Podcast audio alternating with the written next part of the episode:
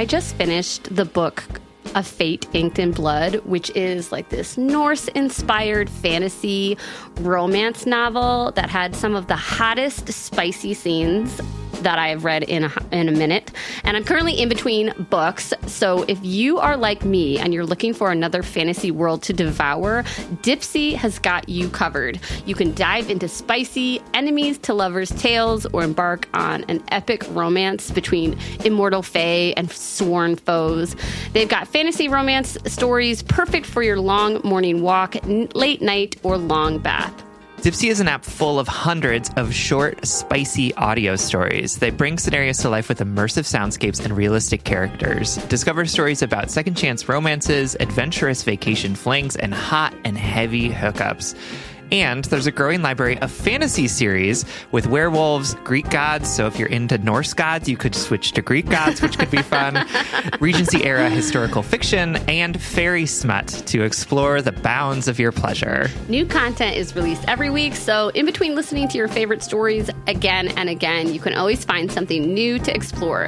Dipsea offers a modern approach to romance through high quality and captivating audio fiction. For listeners of our show, Dipsea is offering an extended 30-day free trial when you go to dipseastories.com slash justbreakup. That's 30 days of full access for free when you go to D-I-P-S-E-A stories.com slash just break justbreakup. dipseastories.com slash justbreakup.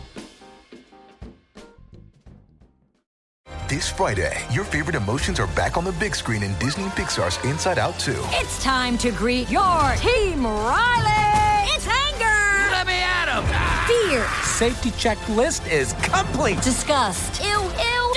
Sadness is in the house! Oh, no. Hello, I'm anxiety. I'm one of Riley's new emotions. Disney and Pixar's Inside Out 2. There's a part two? We're going! Rated PG. Parental guidance suggested. Only in theaters Friday. Get tickets now.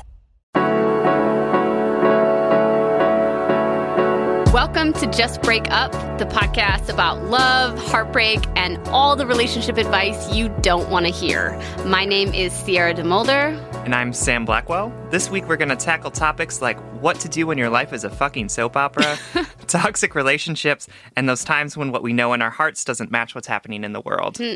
But before we get started, we want to just give you our Surgeon General's warning, which is that we don't know what we're talking about. We don't. We are not experts in relationships. We are not um, clinical therapists. Oh no, definitely No, not. not even- I would say that I'm a sexpert, but not like credentialed in any way. you sexy bastard. Um, yeah, we just don't know what we're talking about. We're here to offer our humble opinions.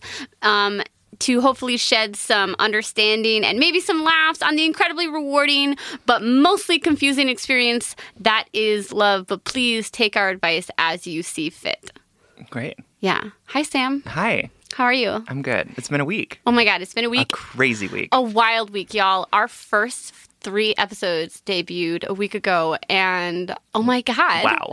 yeah, you guys have been so wonderful and so have re- received them so well. Seriously. We are like overwhelmed by the feedback that we've gotten. Except for my mom did email me. She said she listened to all three episodes. Oh, and I'm sure she has some some things to say. Oh, she was really proud of us. Um, she did scold me for sneaking out to have sex with my boyfriend. Um, but she also told us not to say like as much. Okay. Um, so I'm I will- gonna, I'll keep that in mind. yeah, like I'll totally think about that, like the whole episode. Now every time I see it, I'm just gonna like pinch myself as like a, a tiny punishment. Yeah, yeah. Um, that is a good maternal um, instinct or like approach. Anyway, uh, we just want to say thank you. Like, we've had so much fun doing this. And I said on my Instagram a week before the podcast debuted that this has been just the most fun, genuine project that I've worked on in a long time. So, yeah, thanks for listening. Make sure to subscribe and, and stay tuned and share with your friends. Like, I. I hope that you guys are sending us um, or pointing your heartbroken friends in our direction. uh, but yeah, we just want to say thank you. It's been fantastic. It's just Oh, we it's love when you comment on our Instagram too. Oh yeah, for sure. Yeah, and like been- all of the stories that you've been sending out are just like, ah, I know. So many people are crying, and I did not expect that many people to be crying. Sam has never made this many people cry in his life, and True. he feels a new sense of power. yes, I do. And with great power comes great responsibility and dance parties. so, uh, yeah, we want to say thank you before we get into today's episode. Yeah. Um, today, we're going to be covering like a lot of really amazing stories. Absolutely. Um, but first, we wanted to talk about something that's really important to both of us and Yeah. important to both of our identities, Absolutely. and that is Queerness. so, like, I've already come out on this podcast. Actually, I think you outed me on this Yeah, podcast, which Sorry, is bruh. which is totally fine. But yeah, I mean, like, queerness, I think is like different than than like gayness, and I would say that in the past Mm-hmm. few years, I've like really come into my own in my understanding of my own queerness. Hmm. And like part of that is because like the work that I do is revolving around like LGBTQ issues. And I will say that like I didn't realize how much like bullshit about gender and sexuality I had internalized until I really started having to talk about these issues to mostly straight cisgendered folks and realizing just like, oh, there's like there's trauma in me that I didn't know was there. and learned oppressive behavior. Oh, for sure, yeah. Right. And I mean, it's a it's a privilege that like as a cis white man, like I get to walk through the world and not have to like think about the trauma all the time. But it's just really come up for me a lot lately. It's just like the ways in which that oppression like happened to me. Yeah. And the way that it can I continue to come up against it frequently. Yeah. Also, Sam's like just one of the best champions for people and and for queerness that I know. Like, I think that it's such an honor to be your friend because you are a champion for me. You rally for me, and you you see and validate all parts of me. And I think that the micro macro, you know, the personal to me, what you do to empower me and all of my multiple whole identities Yeah. inside me, you do for your community. And I just love that. Well, thank you. I welcome. didn't tell that story to get compliments out of you, but I appreciate it. No problem. Okay, but talk to me because we were having a little conversation before we started the podcast about Yeah. about your own understanding of your queerness and sort of how that's coming up for you. you know, I always felt a little different, Yeah. like in my sexual identity. Mm-hmm. Um, like I shared in the very first episode, um, I didn't legitimize those feelings until I was like 18. Right. And then after 18, I started freely identi- identifying as bisexual and Mm-hmm. dating men and women and people who maybe didn't identify on the uh, Sure. gender um, binary. But as I grew up, I started to feel more and more shame about that identity, about being bisexual or queer, Mm. Yeah. um, and not really knowing what word to, to choose or if my sexuality was valid because of a lot of either external um, Yeah. homophobia or internal um, within the community prejudice against people who are bisexual. For sure. And honestly, the one that I'm coming to terms with most is my own internal shame Yeah. about what I am, Right. right? Like that I feel chronic fear that if I'm with a woman, I will and and that I will and I go on to date a man or something that that both of those relationships will be invalid Yeah. because of that or that I if I end up with a man um, that I am no longer allowed in um, those queer spaces or For queer sure. conversations and I think that I, I was hesitant to have this conversation Yeah. before the podcast because I don't always know how to navigate this conversation because I believe in like the triage of oppression, right? Like Sure. who's bleeding most, like who is suffering the most. Yep. Um, I don't believe in the the suffering Olympics, right? Like every everybody's suffering is valid, and everyone's oppression is is valid. However, I feel a little bit of self consciousness bringing up like my own bisexual shame and bringing up bisexual erasure when I know that I I I want to prioritize fighting for transgender rights, um, For sure. or for I, I- I want to protest against police brutality. You know, Yep. like these things are killing people, but I also know that there's statistics out there that bisexuals are really, really struggling and suffering. And that's something that you brought up to me. 73% of bisexual girls in Minnesota have had um, severe mental health issues Yeah. because because of like what you're talking about, right? It's like you don't have a community within the queer community because you're not you're not gay enough. Right. and you're also not part of the sort of heteronormative community because you are not queer or because you are not straight enough and Right. so like living in that space and also like i agree that like we need to triage trauma Right. but that doesn't mean that your trauma isn't real Right. And that's why you're the best friend ever. but it's also like i'm also coming to terms with that too like Yeah. like uh, what i was talking about like i am a white cisgendered man so Yeah. like that comes with privileges yeah. but I can't operate in the world and fight for what I want to fight for if I haven't also like addressed my own trauma and like validated that yeah, in a I real think way. that's I, I think that's a great way to put it. I think that's where I'm at in my sexual identity journey, right? Mm-hmm. I think right now at 32 fucking years old, I'm trying to say like look at my relationship history, look at my sexual history, look at the people that I've loved.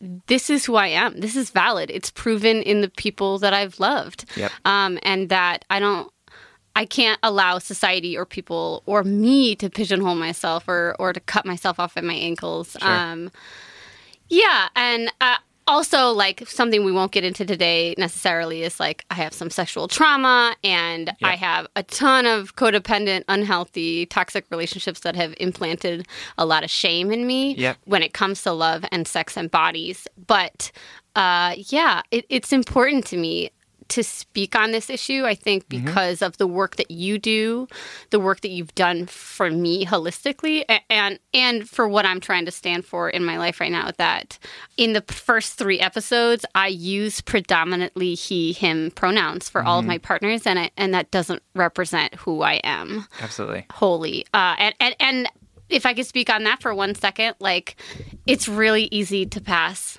as straight. It's easy. Yeah, for sure. And again, not this is not the biggest form of oppression going on right now, but I, I think it's important for me to just say like I loved her and mm. say that, right? You know, Yeah. or I fucked her and say that, or you know, it's important to me to Here's a really quick story. I had the privilege of performing at a show on Valentine's Day this year in LA. I opened for this fantastic poet, Jessica Salgado, which I'll um, link to in our show notes. Great. Uh, hopefully, she'll be a uh, a guest one day because she's just so a badass, fly, fat Salvadorian poet is how she describes herself I love it. and she posts these screenshots of uh, like the shitty men who DM her on dating sites. Anyway, it's not actually about her, but I wanted to shout her out. At that show, I read poems about my relationships, and I intentionally gave myself the push permission to not code switch or not explain when I switched from one Yeah. uh, pronoun to another. I just did it Yeah. and um, that show felt really freeing to me because I great. felt like I didn't have to say to the audience, "Well, I'm bis- bisexual. I can prove it. Here are all of my relationships." Like I felt like I, d- all my life, I feel like I, I have had to ha- have a gay card or like proof of insurance, you know, of my gayness, and prove like, well, Yeah. I fucked this many people, and half of them were women, and you know, how many like late night drunk debates have I gotten with p- strangers or friends about Oh. that to validate my own identity? Oh, absolutely. Yeah, how many times have people been like, "Well, you only k- kiss girls, or it doesn't count when you're younger, or whatever." Um, Fuck those people. I know, I know, uh, but that we all internalize shame in so many True. different I'm ways. sorry, yes. No, no, no. Yeah, fuck those people. but anyway, it just felt so great to be on stage and like and be unapologetically me with no explanation. I didn't have to explain to the audience that. Yep. I just wanted to share that. That's kind of what I'm trying to bring into my life right now. Yeah, no, that's great. And I also like that has been happening for me professionally. Yeah. And I don't want to talk too much about work because like y'all don't need to know about that stuff. Oh, they want to know. I know you can Google me and find out where I work. But um, the thing is, like, I, as I have become more unapologetically queer and Yeah. being in spaces and like talking about queerness, it's it is fascinating to me how quickly people become defensive about that. in a way that I didn't like I like I was operating in the world for a long time thinking like we're all friends, right? Like we've reached this point of acceptance and it's clear that once you start talking about these issues in in different spaces that like oh, we're not we're not all cool. Yeah. Like that acceptance only goes so far and if you talk about this stuff too much, then that's when like they trigger into defensiveness. Yeah. It's good to know that like like it's out in the open then, but it is just sort of for at least for me for the past few years and again, privilege that I haven't had to deal with this, but like it's been like, "Oh, wow. My queerness is fantastic and I love being queer, but it also like isn't as cool as as people make it out to be." It's not as um, shiny and Yeah. glittery. Yep. And once the once the hard work of actually like accepting and being inclusive of queer people has Mm. to happen, that is when it's like, wait a minute, no, I thought we just could like skate over the surface and like get It's away with it. It's not just stuff. all a pi- pride parade. Oh, for sure, right? Right. But also, let's talk about the fun things about it, right? you know, like we do this. Uh, I am like really proud to say that probably 98% of my closest friends identify as queer or gay or bi Yeah. or trans. And I don't mean that to say, like, to shame straight people at all. I, I just like, I think that I feel very kindred spirits with people who Mm-hmm. connect with sexuality or even, let's say, femininity as an en- energy. let's l- put some hippie woo woo shit out there. Uh-huh, sure. You know, when people see gender and sexuality as more on a spectrum, those are the people that I connect most with because they have a lot of compassion and, and, I don't know, openness. Oh yeah, for sure. And I I love that the queer community is so incredibly broad and so Mm. diverse. Um, and definitely needs to work on Oh, for sure. being m- like more accepting of diversity. Oh, absolutely. Yes. Yeah. But there's a quote from this person who works for this organization called Freedom Inc. and their name is M. Adams and they're just like an amazing activist. But their quote is that queer people are all people. There are there's not a kind of person we are not. Hmm. And I just like I. I just love love, that. that. so much because it's just I think it it gets to the fact that we're everywhere. So like listen up. Right. Like we're here. Right. But also just the idea that like the the wonderful diversity that exists in the world also exists in our community. Right, totally. Oh, I love that. Can I ask you about like your coming out or your um like when you knew that you were gay? Yeah. So, you know, I was in denial for like a very long time, Aren't we all? right? Well, you know, because like I'm really good at compart- compartmentalizing. So We've heard. yes. Uh, so I was like, this isn't a thing that I am until like the the I had like a realization. Um, I like saw someone. I don't remember who it was, but I saw someone on TV, and I was like, I'm attracted to that man. And then I was like, oh shit, like I, I can't deny this anymore. It's very clear. How old are you? Um, at that point, I was a junior in high school, I think. Yeah. Where it was like, oh man, this is like, Yeah. this has reached the critical point where I can't be in denial anymore. Yeah. Yeah. And then sort of like came out to friends, came out to my family because my mom walked in on me and my boyfriend making out in the basement. Ooh, mouth to mouth. uh, yeah, so that was great. Uh, sorry about that, mom. And then yeah, just continued to to come out and you know started the GSA at my high school and Because like you're a badass leader and you love to free people that's right. I was or like empower them. right. So it was good. you Yeah, uh, I I feel like I have to come out all the time though. Like it's not a one time thing. Like No, in absolutely. almost, almost like every situation, I have to be like, yeah, no. Also, I'm gay. Just Right. FYI, so Right. everyone knows. Right. I I have what I would consider my the first time I told my friends or family in my head, but what's more important to me is like a recent coming out that I experienced. Yeah. Um, and you were so wonderful during this time. I like I said, like I I started dating women around 18, 19, had a handful of legitimate relationships with them, you Yep. know, that lasted six months or more or whatever. And then I moved to Minnesota and I dated predominantly men for a chunk of time. And at that time, I started to like put my queerness away. I Yeah. started to think that my queerness was a part of my youth mm. and it was a part of me finding my sexual identity and mm-hmm. that it wasn't necessarily a part of my adulthood.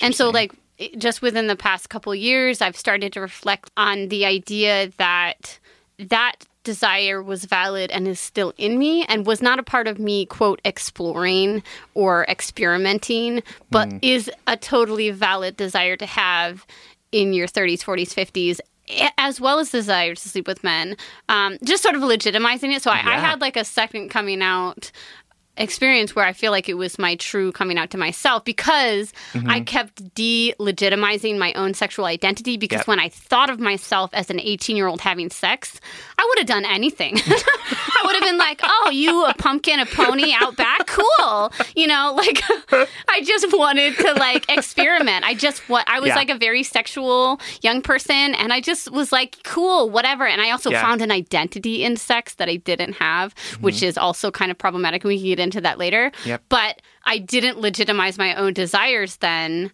I just I found an identity in being desired. Mm-hmm. Right? So then mm-hmm. now as an mm-hmm. adult, I'm trying to process what what my desires are and what is valid and and so that I consider that my second coming out really. Well, and I remember when you when we had that conversation. Yeah, and I was like, I was not as far along on my journey at that point, Yeah. and was like, I like just confused by the whole concept of like, what does bisexual actually mean? Right. And I will say that you were super helpful in that for me to understand like when I had you to be able to like touch and point to and say like this is what bisexuality means. It yeah, became that I, like that I, was I like very much lived it. Yeah, and I without was like- I named without naming it. oh okay Yeah. that's what that looks like Yeah. um, and of course it doesn't look like that for everyone but like Yeah. it was very helpful for me to understand like oh bisexuality is a valid sexual orientation Yeah. it does exist and when you say that it doesn't or when you delegitimize it that's like perpetuating this bi erasure that has been happening for yeah, forever Totally. Thanks, Sam. You've always made me feel really seen and heard. I also want to say, like, I, I'm not sure which of my friends are listening, but I've had, like I said, I have a um, the. I have a large population of, of gay or queer friends, and the ones closest to me, I want to say their names out, out loud right now Amanda and um, her partner Casey, and my friend Bree, who lives across the world in Australia, and her partner Kate. These are two for two lesbian couples, and they have been so understanding and open in their own uh, journey of accepting bisexuality and accepting me. And I and I and I love them for seeing me. For, for I love them for being gay, for being themselves. Yeah. And I love them for seeing me and all of me and accepting me into their community. Yeah, love that. And you too. That's and, great. And every and all of our closest friends. Yeah, I feel really seen by them. Anyway, I feel like we went in on y'all. This was like we have in our show notes. We it's called our check-in and our announcement time, and Yeah. we just like did a whole episode Seriously. where we like freed and empowered ourselves. yes absolutely okay so that was great are you ready for the first letter Um. Yeah. We, are you ready to like shift Yeah, into seriously. that? We just like Just take some cleansing breaths maybe Yeah, we did like the most holistic version of Maury right there. Yeah, so our first letter Mm-hmm. is it's intense. it's intense we love it. We were living for it. It was Oh, like sure. watching a whole Jane the Virgin episode in a five minute letter. Yes. Oh my God. So true. We read So it at the coffee shop and we were just like hollering as we were reading it. Yeah. So, Sam, take it away. Okay. It's long, just FYI. But it's worth it. It's worth it. I met Stefan in August of 2017. We dated pretty regularly for nine months without actually calling it a relationship. Neither of us liked labels that much. In late March, he asked me if we could just be friends for a while so he could figure himself out. um, Yeah. he asked me to wait for him, so I did. I loved him. I saw a life with him. I wanted the whole picket fence and babies with this man. So when he asked me to wait, I did so. In April, we started seeing each other weekly for date nights again. In May, he came to me one night and said he was done with us because he needs to figure himself out completely. I was heartbroken. So I did what any girl would do I went researching. yes, you did, bitch. yes, you did. I combed through his Facebook and his Twitter. It was then that I found him replying to a girl on Twitter by tagging her in girlfriend posts. Uh-uh. Yeah. Then on a Facebook, that same picture, or that then on Facebook, that same girl had a picture of them together as their profile picture. No. Yeah. He was also tweeting to his ex girlfriend pickup lines in January. So I called him out on it all, and he just said he was sorry for the man he had become. I then reached out to Lauren, the girl with the pictures, and told her I was out of the picture and that she should go for it now. She then proceeded to tell me that he they had been in a full monogamous relationship since mid December. So you think, Lauren? Keep in mind, he was seeing me in late April. Now looking back on it, I should have seen the signs. Don't blame yourself, girl. He stopped inviting me over to his house and started coming to my house more often. I was under a different name in his phone. Ah, just little things that I should have been seeing. Yo, we're only halfway through this letter. Like, shit's gonna get crazy. Ah, just little things that I should have seen but was blinded by love with. Now his girlfriend Lauren has lost her mind. I, t- I told her she decided, after I told her she decided to stay with him because she loves him too much to lose him. She then tried to become my best friend by asking me to dinner and to the gym or whatnot. I never agreed, but played nice with her. She added me on Snapchat and followed me on Twitter. I added and followed back to be nice to make and to make sure that he was okay. On her birthday, she got drunk and went on a huge tangent about how ugly of a bitch I was and completely trashing me on Twitter. I unfollowed her, then I unfriended her on Snapchat. Right? She apologized to me a week later, saying that she was just angry. I said it was fine and that I understood and left it at that. yeah. Uh, she continued to follow me on Twitter and Snapchat. Now, this is where it gets shady. This is where it gets shady. we are so far into this and it's just getting shady. Oh my god, I lost my place. Okay, here we go. Uh, anytime I post anything about missing him, she likes it or comments on it or even retweets it. if I post a song that we used to listen to uh, or had a good memory on Snapchat, she screenshots it.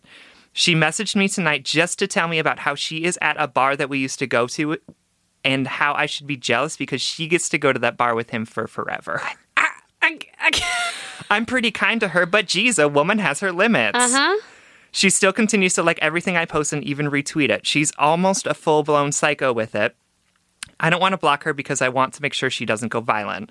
My mother is her mother is my neighbor or his mother is my neighbor, and so she's over there a lot with him. She knows where I live and work. Hmm. It it makes me nervous, honestly. I hate this because I do miss him. I really do. I loved him, but I'm trying to move on. I've been casually seeing a guy that's very different from Stefan. This new guy does things for me just because he knows I'll like them. He's sweet. I'm trying to give him a chance, but the thoughts of Stefan keep creeping up on me. So this has been the past 11 months of my life. I'm not sure how to move on from it. Why do I still hope that he comes back? How do I deal with Lauren? How do I let myself fall harder for Thomas? Is it possible to like Thomas and miss Steven? I'm pretty lost right now and could use some insight on the situation. Thank you. Oh my god. this letter is so much. There's so much going on. So much going on, just like a soap opera. Yeah. Um, and this is not to shame you. Um, uh, he- by the way, this is Heather from Texas. Oh, yes, Heather from Texas, sorry. Um, it's okay. Heather, thank you for writing. This is not to shame you, Heather, but there's just so much going on here. And Sam and I were like, there's so much going on. Should we answer it? Mm-hmm. But it's, it's, it's so many important things are happening in this letter. For sure. And it's also like a little entertaining. and I'm sorry that's at the expense of your pain, Heather. Um, but this is like a soap opera, girl. Get yourself out of this. And we're going to try to help. Yes. Yeah, we're going to try to help you get out of this soap opera. Yeah, for sure. Uh, The first thing I want to say Go. is fuck Steven. Yes. Stefan. Oh yeah, we've decided to call him Stefan because we think it's pronounced Steven, but we just want to insult him a little.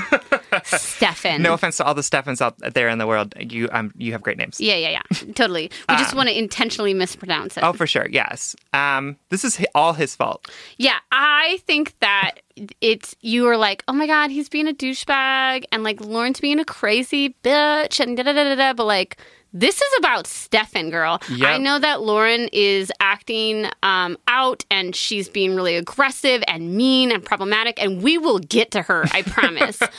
but Stefan is a douchebag, but even more than that.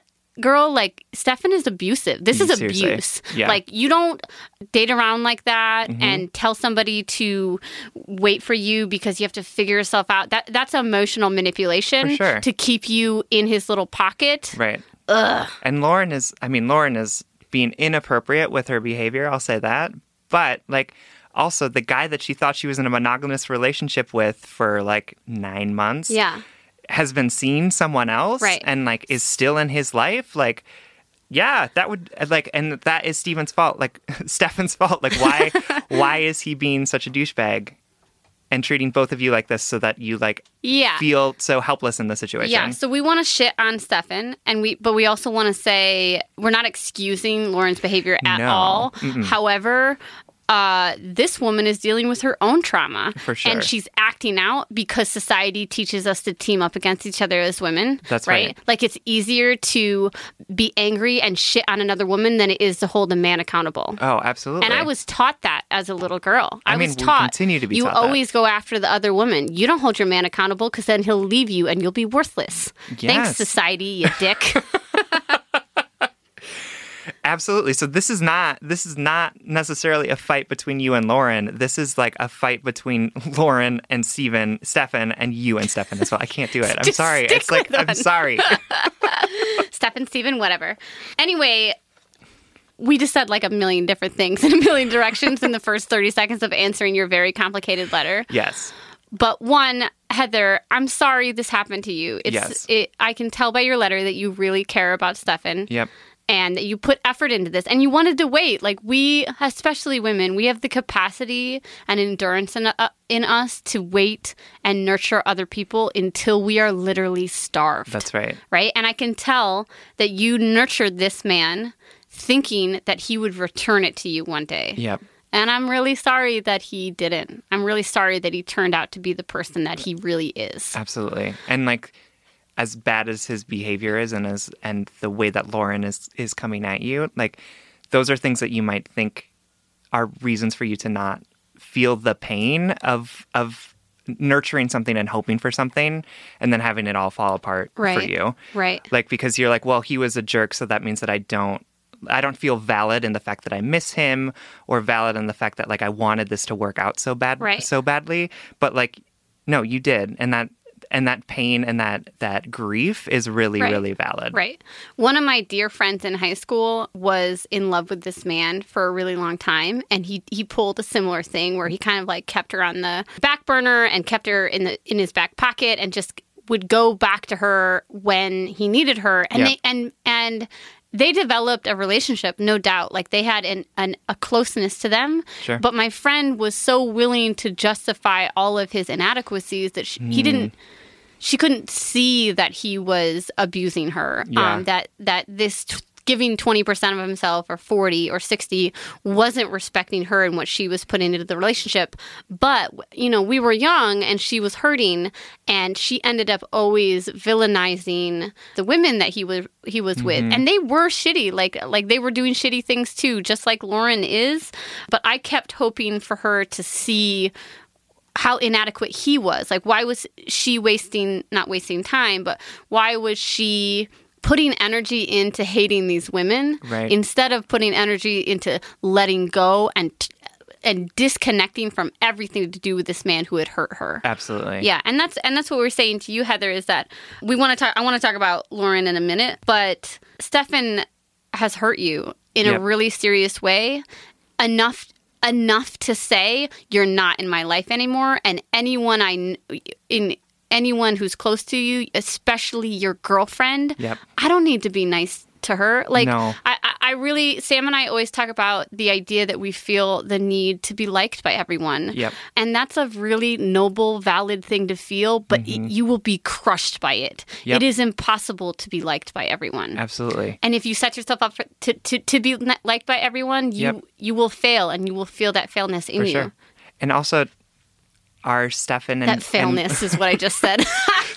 Sorry. failure. Thank you. Uh English major. Yeah. Uh, s and also, like, are Stefan and Lauren really the people that you want to put energy into having them like you? Right, right. Have they earned this sacrifice that you're doing, this politeness? Right? No. And and we're not saying light their house on fire or key their car. Please, we are for sure not saying that. Yep. No, we're saying block, block, block, block, block. Yes. Emotionally or on your cellular device. And sure. and we want to say we recognize that you feel like you might be physically at risk, but obviously engaging with them has not kept you out of harm's way. Absolutely. Right? Engage being nice with them, engaging with both of them has not kept you safe. No, it hasn't. So maybe try to disengage on another level. Yep. Maybe block them on Instagram and Snapchat. Maybe take their phones out, of, their numbers out of your phone. Yep. If that puts you ever in physical danger, um, you know what to do to make yourself safe. You, uh, survival is important. Absolutely. But man, like st- sticking around with them, being nice to them, forgiving her for calling you terrible names on her birthday because she was drunk, even though we all know that's just an excuse for being insecure and bitter. Yep, for sure. That type of work you don't have to do anymore, Heather. You, you can You you, you can set these people down and move on with your life. Absolutely. You need to be focusing on yourself. You need to be focusing on your budding relationship with Thomas. Yeah, he And- sounds dope. Yeah, he sounds fine. I don't know anything about him, but like he's certainly better than Stefan, I bet I'm guessing. I love how defensive you are. Like, and Thomas is fine. but right, so so they are just sucking energy out of you. That is what Right. they're doing right now. And you owe them nothing. You owe them absolutely nothing. Yeah. You don't they don't deserve your politeness. They don't deserve your kindness. Yeah. I mean like again, don't key their car, don't burn down their house, but like just let them go. Yeah. They don't they don't deserve it. And it's it, don't get me wrong. Like if somebody calls me a name, it, I'll it, I'll think about it for like a week. It'll Oh, really sure. hurt me. I'm hypersensitive. I have to put a lot of intentional head and heart work into unpacking other people's uh, meanness or shor- shortness or Yep. whatever. Yep. But I don't think Heather, you would care so much about what Lauren is doing if you didn't still hurt so much over Stefan. Yep. So you have to put your energy where you're most hurting, where your triage is, right? Yep. And and and it's him. It, he let you down. You you were working on this relationship for a long time, Yep. and it turned out to be rotten. For sure. You I mean you had dreams of Being of together. Being together, white picket fence, kids, and then then what he did to you destroyed all of that. And now you are also dealing with the after effects of that. Yeah, And it's just so hard. That's so hard. And, all of the details in the letter show us that you're really struggling, trying to keep a like a keep it all together, right? You're Yeah. like, I'm dealing with all of these details that I needed to share with you, and that's why we wanted to read it out Yep. because it's obvious that you are not allowing yourself to mourn over this relationship and Yep. move on, or else you wouldn't allow even Lauren to be in your life. Like sure. she's not a friend to you. and it's No friend treats me like this, Heather. No. And it's it's clear, you know, that I I don't want to say that you are intentionally doing this, right? I think that there's so much it's hard when you're in that moment with like all of the details and all of the things that are happening all Right. around you to figure out what is the thing at yeah, the that's heart of so this. hard. Oh, that's so good, Sam. And it's, it's good- so it's- hard. it's There's easy a for- fog. Oh, for sure. And it's easy for us to sit here in this room Mm-hmm. miles and miles away and read your letter and say, I can tell you what that is. But just trust us as two people from standing outside who have, may have a, per, a different perspective. That but who care about your happiness. Absolutely. That the thing that we think is the problem here is that you need to have the space and the permission to mourn what could have been and to to to feel that grief mm-hmm. so that you can feel healed and whole before you can move on. Yeah. I want you to maybe write a list uh, of what they bring to your life that is positive Mm. and what they bring to your life that is negative. Mm-hmm. Um, and see how those two outweigh each other. Yeah. And and keep in mind that not everybody in this world is meant for us. Nope. And not everybody deserves our attention, our nurturing, and our love. Absolutely and not. it just sounds like these two people, as a pair or individually, don't deserve your attention, Heather. They don't. Yeah, and we love you, and we want you to be able to move on to Thomas or somebody else, Absolutely. who will treat you better, who won't put you through this soap opera Absolutely. of a letter. Who won't make you work so hard. Yeah. And like Sam said, I think it's really important to know that like it's easy for us to give you this advice, but we really believe in it. So Heather, make sure write that list, recognize what baggage you are carrying of them for them and set it down, girl. Block, Hmm. Absolutely. block, block, block, block. Black. Thank you, Heather. We love you. Thank you, Heather. Hey friends, did you know that most Americans think that they spend about $62 per month on subscriptions? But get this, the real number is actually closer to $300. That's literally thousands of dollars a year, half of which we've probably forgotten about. Thankfully, there's Rocket Money, and Rocket Money finds subscriptions that you forget about and that can help you cancel the ones that you don't want anymore.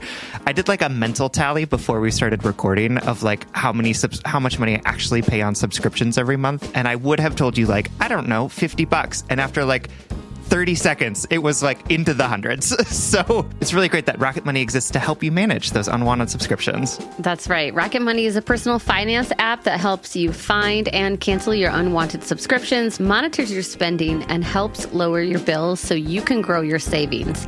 With Rocket Money, I have full control over my subscriptions and a clear view of my expenses.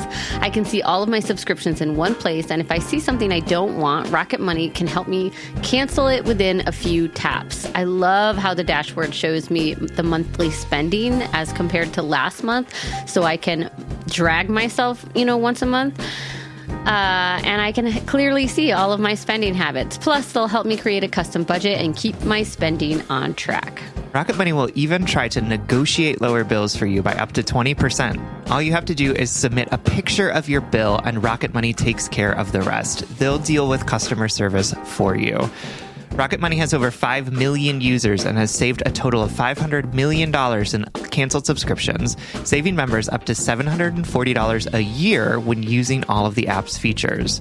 Stop wasting money on things you don't use. Cancel your unwanted subscriptions by going to rocketmoney.com slash justbreakup. That's rocketmoney.com slash justbreakup.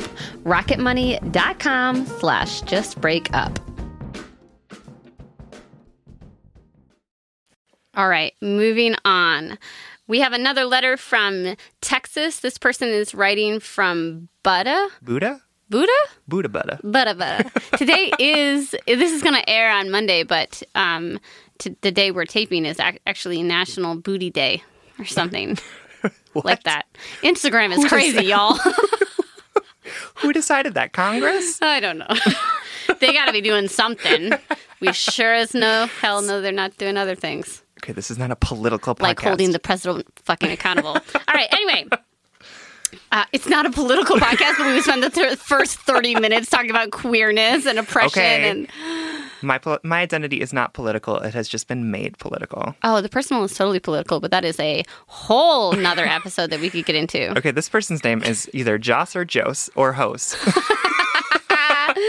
I'm gonna say uh, this is letters coming from Joss Red from Buddha, Buddha. Texas. and this is a short and sweet question, and we love it. It is at what point can you say that a relationship is toxic? Ooh. So we're just gonna go rapid fire. uh, I don't know when they make you feel shitty about yourself. Oh, absolutely. when you start losing your own sense of self. yeah, when you uh, when you count and there are more good bad days than there are good. When you start to define who you are by your partner and not by the things that you like to do. When they have you your name as a different fucking name in the cell phone. That's crazy. That's insane. I know. When you find yourself forgiving things that you know are wrong just because it's easier. Oh yeah, like when you start avoiding confrontation mm-hmm. or deleting innocent text messages mm-hmm. or lying about relationships like you know I wasn't hanging out with so and so because not because you did something wrong but because you know they would be upset about it. Yeah. It's when you start justifying irrationality, Yep, really. For sure. I mean, you and I have both been in toxic relationships, and I have given toxicity. Like, I I believe that you love the way you were taught to love, Mm-hmm. you know, and you have to, again, do that heart work to to learn healthy behaviors. But for me, for me, toxicity in my relationships came um, really surfaced when I stopped paying attention to my own inner compass Mm, yeah. when the thing in me saying this is wrong they don't have a right to treat me this way when i smothered that voice Yep. right Yeah. at the expense of someone else's desires or expectations of me or reactions like i've been with a partner who i just couldn't trust if she was going to respond in a way that that I would be able to handle. Like I, I she Yeah. would respond so angrily to things, Yep. or uh, everything I brought to her seemed like I was either disappointing her or angering her. Yep. And at that point, after months of either disappointment or anger, you start feeling like you need to censor yourself Yep. to take yourself out of risk of those two two things. Yeah. And that's that it's not good. Yeah. I've also so my toxic relationship was all about gaslighting. Yeah, totally. So I instead Can you define that for yes. us? Yes. So gaslighting um, is a term that comes from this like 1950s play or Mm-hmm. movie, um, which is about a man who um, like lights the the gas light in the stove and his wife keeps being like the gaslight is on the gaslight is on and he keeps telling her no it's not no it's not and slowly like drives her crazy i mean there are other parts Right. of it but like that's the She start of it loses her sanity because she starts to question what's real and not real based on his yep um, assurance that it is not on. Yes. And so it- gaslighting in relationships is when your partner refuses to acknowledge the reality and instead just puts um, things that you know are true as like you're being crazy right now. So like the the toxic relationship that I was in, I was always the angry one, mm. and it was because he was always like, "There's no problem. I've done nothing wrong. There's not like there's You're nothing to-" overreacting. right? You are the one that's crazy. You are the one that's overreacting. And when somebody tells you that, like, woo, that really drives you crazy. And then you react in anger, and then you become the person that is the that they're- angry. They're, accusing you to be. Right? Exactly. So, like, situations where what you know to be true, like they're lying to you about things that you know to be true, You can't or Mm-hmm. making them. you out to be the villain when you know that you're not. and you can or, like when you can't hold them accountable like when you say hey you hurt my feelings and they say what no i didn't i didn't hurt your feelings in fact you did this and then you're like "Uh, that's a huge sign of toxicity for me when somebody Yep. can't be held accountable yeah, when they apologize and they say, "I'm sorry that you feel that way." Ah! my heart apologies 101 say i'm sorry i made you feel that way don't say the other way around take Yeah, no- ownership of your actions Oh, for sure. Yeah. And the the toxic person would always say like, "Well, I can't make you feel anyway. Uh, you just feel it." I almost backhanded you when you said that to me, and like I love you. Triggered. Sorry.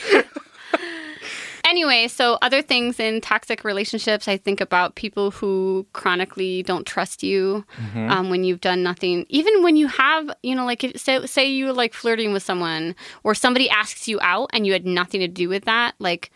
And they hold that against you for months and months and uses that as an excuse. I've had a partner use my past partners against me, like not respect me or love me or like hoard my history Yep. over my head Yep. because of the people I'd either been with or been in love with or whatever. That's toxic for That's sure. That's a huge toxic red flag for me that they like uh, if somebody in your relationship, if a partner doesn't uh, can't get over your history, they Yeah. are you have no future with them. Mm. It's not a red flag; it's a promise. Yep. If you are in a relationship and you are questioning whether or not it's toxic, that to me is sort of a red flag that there might be something there because I think people that are in healthy relationships generally can feel that they're healthy. That I I actually might agree with you. I also think like the definition of toxicity in relationships might be very fluid, Yeah. as is gender and sexuality. but um, I think you're right though because even in relationships that have failed, but that I look back on, I'm like, well, that one wasn't toxic. Yeah. It was just not It just right. didn't right, yeah, it just didn't work out. But the ones that were toxic, I, I look back on them and they're like searing. Like Yes. they, they hurt. They're, they make like, me flinch hot. when I think Yep. of them. Yeah, totally. For sure. Yeah, I think a lot about trust and mistrust. I think a lot about manipulation of Mm-hmm. both your your money, your time, your energy. Yep. Um, meaning like always making you show up for them Mm-hmm. or that you are always the one in the wrong. And and I said this in the very beginning, but maybe we can close with it unless you want to say something else. Well, I just want to say one Yeah, other go. thing too. If if your loved one is trying to also poison you against your friends, Oh my god, I'm so glad you said that. That has happened to me so Mm-hmm. much. Yep. That that is a very clear mark of of toxicity. I yeah, that is so real to me. Yeah, I will we'll talk after the episode. um but you sent me somewhere right there when you said that. No, Um it's triggering for sure. yeah. yeah. And for me, Joss, things become toxic. I start thinking, do I always feel like I am an apology? Or do Mm. I always feel like I am something they're disappointed in? yes. And I literally start thinking, Oof. are there more bad days than there are good? wow, And that is a toxic relationship. that is real. Yeah. Joss, Nice. We love you. We We, love hope you. that you are feeling safe. Yep. You are feeling loved and that you are not experiencing anything that we said. Nope. But if you are, just know that you are worthy of different behavior. Absolutely. That you they- are worthy of a love that is not toxic. Yeah. And that we hope you feel like you have the right support and resources to get out of that relationship. Reach it out might to your feel friends really and family if you yeah, need to. Yeah. And and if we said anything that you're experiencing right now and you feel like maybe ashamed to bring this to your your safe space or your the people who you consider your allies, um, maybe just name a couple of the things that you've been experiencing and the people who love you will tell you that that's not right. Yep. Um, and they'll help you get out of that relationship. All right, Jess, we love you. Be safe. Thank you for the question. Yeah. Great. So last question. This one. So I just want to say this before we even even read this. When this when this question came in, I immediately texted Sierra and I was like, "Are we equipped to do this?" No, when this question came in, I said, read the next question. Like, brace yourself Yes. before you read the next question. I, I basically gave Sam a trigger warning. And, Yes. and I want to extend that trigger warning to anybody out there right now. Um, uh, trigger warning for homophobia and for conversion therapy. Yep. So this comes from Sam. Uh, they are writing from The Void. Um, and he writes I'm a he him lesbian that grew up in a very conservative part of Tennessee. When I was 16, I started dating my best friend who is also a lesbian, and I still consider her to be the love of my life. Hmm. Her family found out about us and forced her to undergo a homebrew conversion therapy. They cut her off from communicating with everyone she had ever met, including me, of course, abused her physically and mentally, and God knows what else. Two years later, I finally hear from her again, and she's telling me she's getting married to a man she loves and that she's happy. I want to believe her because she deserves to be happy, but I also know that she was a lesbian and probably still is, and more selfishly, that I am deeply in love with her. Hmm. I don't know how to move on. I've been in multiple relationships since with people who were good people, but I feel like I always want what she and I had. I also have no idea how to address the situation. We are in different states with different lives that no longer intersect, and I can't understand the trauma she's gone through or the change that it caused. I'm crying. I know.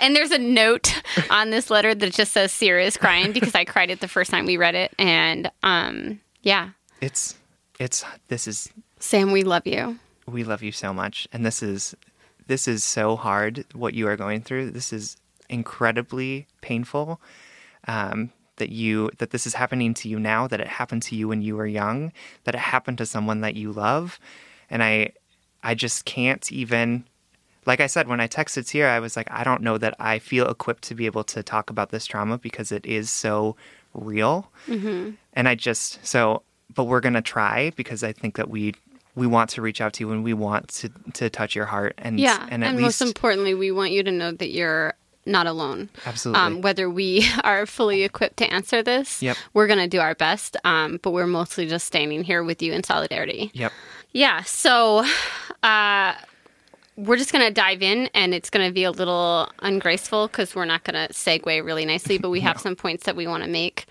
Um, and the first one might be the most difficult thing to say, yep which is that the one of the most radical things that you can do for your love right now is believe her. Yep Is believe the experience that she's telling you. And you know in your heart that that might not be her truth, her capital T truth. Yep.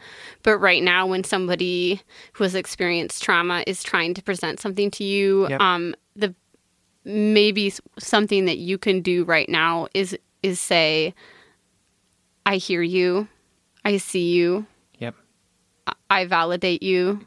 Yeah, you maybe you can be the safe space for her mm-hmm. by validating her, by believing her, like Yep. all the other people in her life haven't. yep And then when she's ready, she can come to you. And that's a really hard thing to do. And it's a hard thing for me to even say right now because also I know that sometimes people in trauma need to be pulled out of it. Yep. You know? But it is a radical thing to believe to believe people. Yep. And and yeah. Yeah, and it's you know in abusive relationships, right? Sometimes people, and I'm not saying that this person that she's married to is abusive, but in relationships that are toxic, it doesn't always help to tell the people, the person, what they already know, right? So it doesn't always help to say, "I know you're a lesbian. What are you doing? Um, this isn't the right person for you. Even if that might be true and you know it in your heart, um, you know, she's probably also processing that. She might be pushing that down. She might not be able to to handle those topics yet.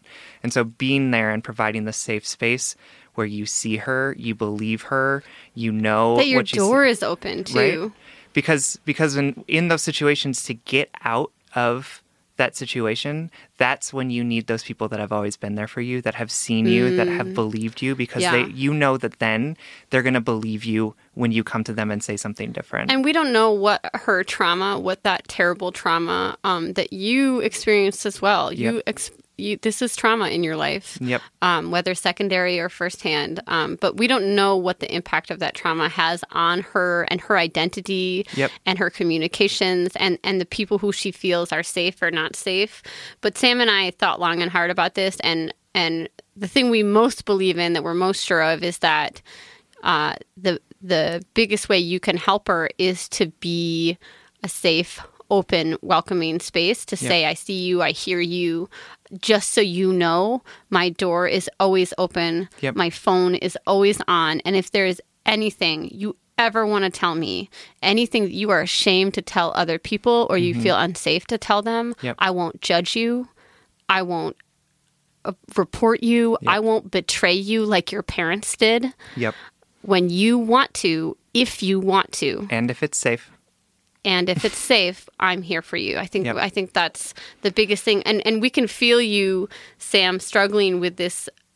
You know, when we see people hurting, um, or when we assume we, people are hurting, it's really hard for us to not know what to do or or not have the right avenues to help. Yep. Um, and so I want to validate this is this is all such a um, emotion ridden Yep. you know really marinated in this trauma um, and and it's really brave of you to even open your heart to this Yeah.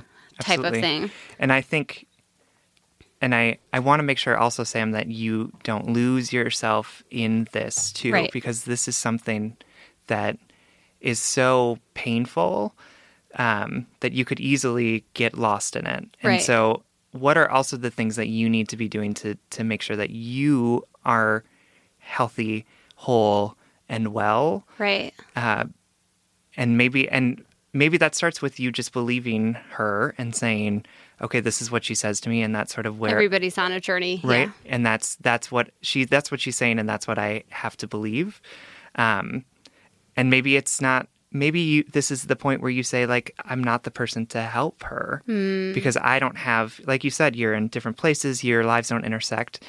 And so this is something that you could throw all of your weight and energy into and never make it move. Hmm.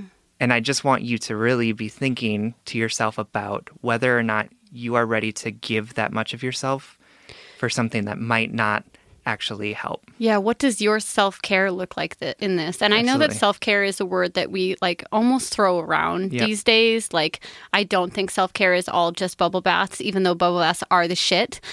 But you know how are you protecting your heart? How are you nurturing yourself? Um, and and how are you moving on from your one your first true love. Yep. uh, and we're not asking you to move on necessarily. This might be somebody that um, stays with you forever. And we, we all know those people. I, I have that person. I dreamt of her two nights ago to be honest. Um, but we have those people who stay with you.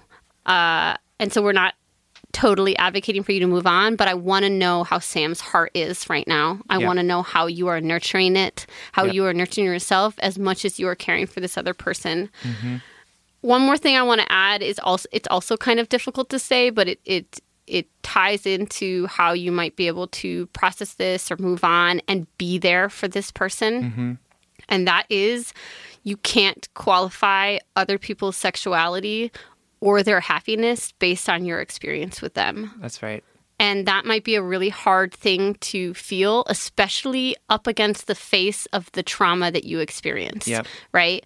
You might know in your heart that she's a lesbian. Yep. But until she says that, until she lives that, Yep. you can't qualify her identity based on your experience of her. And again, I know how intimately you two knew each other, and I'm not invalidating that at all. Mm-hmm. It's just it might not be the safest thing to say what is true and not true for her. Absolutely. And that's hard for me to say, Sam, because I'm on your side. I am too. Like I what what her parents did to her was horrible. what they did to you Also you too. was horrible. And so it's hard for and us I to, and I know that your heart is in this. I know that your heart wants to free her and love her. As- and, as that's do why, ours. Yeah, yeah. As do ours, totally. And, Right. and that's why that's hard for me to say. Um, but I, I do think that's an important point to make. That Yep. you know, who, who knows, man? We are so complicated. Yep. We are nuanced and confusing Yep. and terrifying as humans to love one another. It is terrifying. Mm-hmm. But she might be happy. Yep. And that might be the most terrifying thing of it all. Yeah, absolutely. And so I think to wrap up with one piece of advice, I think it's just that you need to make sure that you are taking care of yourself, Yeah. that you are allowing yourself to feel and understand the way that this trauma, has affected happens you. to you. Yeah. And just know that no matter what happens, you are enough, you are whole, you are you are going to be with someone that that loves you like crazy and that you need to make sure that you are taking care of yourself before you're able to take care of someone else, right? It's like Yeah. it's like the oxygen mask thing, right? Yeah. Like make sure that you are healthy and whole before you're will, able or willing to throw yourself headfirst into something that might not even work. And you might be right now. Right now in your life, you might feel like, I'm kicking ass. I'm healthy. I'm whole. But what we want to end on, unfortunately, isn't her. What we want to end on is you, Sam, um, and the work that you're trying to do for this person. What we want to say is you might not ever be able to save her. Yep. and and more importantly, she, might, not, need, need to be saving. saved. Yeah. Totally. But we love you and we believe you, and we're so sorry this happened to you. Absolutely. But we're so grateful that you found us, that you wrote in, and that you were a part of this person's life. You shaped her life in a positive way, and I know that might be hard to feel. Mm. It may be hard to believe. Yep. But you touched her heart. You changed her life. You ch- you forever changed the way she will love. Yep. And I'm not talking from a place of trauma, although that did happen. Your love was real and true and valid, and what they did to take it away was not okay No. and it will never be okay. No. And we are with you and we see you, okay? And we love you and we want you to be safe and happy. We love you, Sam. We love you. Not just because your name is also Sam, but we love you. yeah, so that was a big episode for It us. was. Oh, I still have Ch- uh, Sam. I love you. I'm sorry. Both both Sams, Sam from the void and Sam in front of me. Um, that was a big episode for us. I feel like we really dived into some things, um, some unknown, some the the void and the vague and the gray area of being a human. Ah, absolutely. Yeah, and uh, we just want to thank you all for listening and subscribing and sticking with us till episode four. Uh, it's such a pleasure to hear your stories, to hear your hearts, and to hopefully helpfully comment upon them. Right? Fingers crossed. I think I think that both of us are blown away by the trust that people who have submitted have placed in us. yeah, To we're honored by it and humbled. to people just trying to make it work and just the amount of love and affirmation and trust that everyone has like put out into the world Yeah. is just I I'm frankly just like blown away by it. Yeah, yeah. So thanks, y'all. Thank you. Every episode, as always, we want to um, shout out something we want to send you home with. We call this the blind date. So this week, we want to set you up with something that's really important to me in this season of my life. It's called the Affirmation Pod or Affirmation Podcast, hosted by Josie. You can look it up. Uh, she's fantastic. They're anywhere between six and 10 minutes long.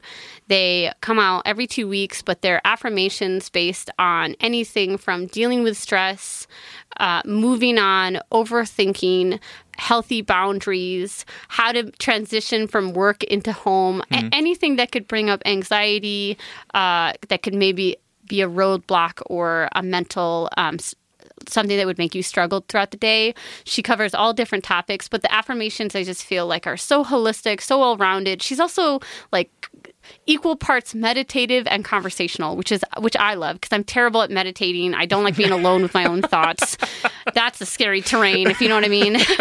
but I love her, and I and I start my day with her. I I take my dog for a walk, and I listen to one of her podcasts, and I find myself like church style saying yes to things she says. You know, she'll say like, "I give myself permission to do this," and I'll say yes, Josie, you will, and I will too. Um, and I've just found a lot of solace and healing and and clarity. Most importantly, clarity. I love starting my day with affirmation pod. So please check that out. Um, I love that. Yeah. Definitely, we'll link for her in, in our in our social media as well. Excellent. So you can like us on Facebook and you can follow us on Twitter and Instagram at Just Break Up Pod. You can also slide into our DMs, send us your favorite relationship memes, sign up for our love letter, aka our newsletter at the website. But most importantly, you can submit your questions about all matters of the heart at justbreakuppod.com. Don't forget to subscribe and please leave us a st- five star review. Yes, please. Which we have some people to shout out right now. And Yes. Sierra is frantically pulling up her phone trying to get the people. Oh my god, you guys have been so wonderful in in giving us these reviews. I cry. I wake up every morning and I send them to Sam and I'm like, look what this said. I just like I'm so grateful. We got so many that we're gonna try to shout out ten really quick today. Um, so we want to shout it out to and say thank you to Lindsay Miller, Lena Woohoo. Brianna Sizik regarding Samuel.com, which is a genius little plug right there. Maggie Wilkinson, Renee, uh, excuse me, Nicole Renee, Celia, uh, yeah, Celia Catherine, Allison Rem, Chaos Monkey, great screen name, and Trivalinga, which is T R V L I N G G A. And Sam told me that stood for, Traveling gay. That's also my friend. Oh, Trivalinga. Hi, Sam's friend, traveling gay. Had no idea what your screen name was. No, that's all right. Also, Allison Rame is my friend too. Oh, what's up? Uh, well, some of My friends my clearly friends. just love me. They were some of them were my friends too. I just didn't say that. Anyway, Okay, great. Thank you, all of you who have already done it. It helps us keep the mics on, and it helps us reach more brokenhearted souls who need two random strangers telling them about their relationship advice.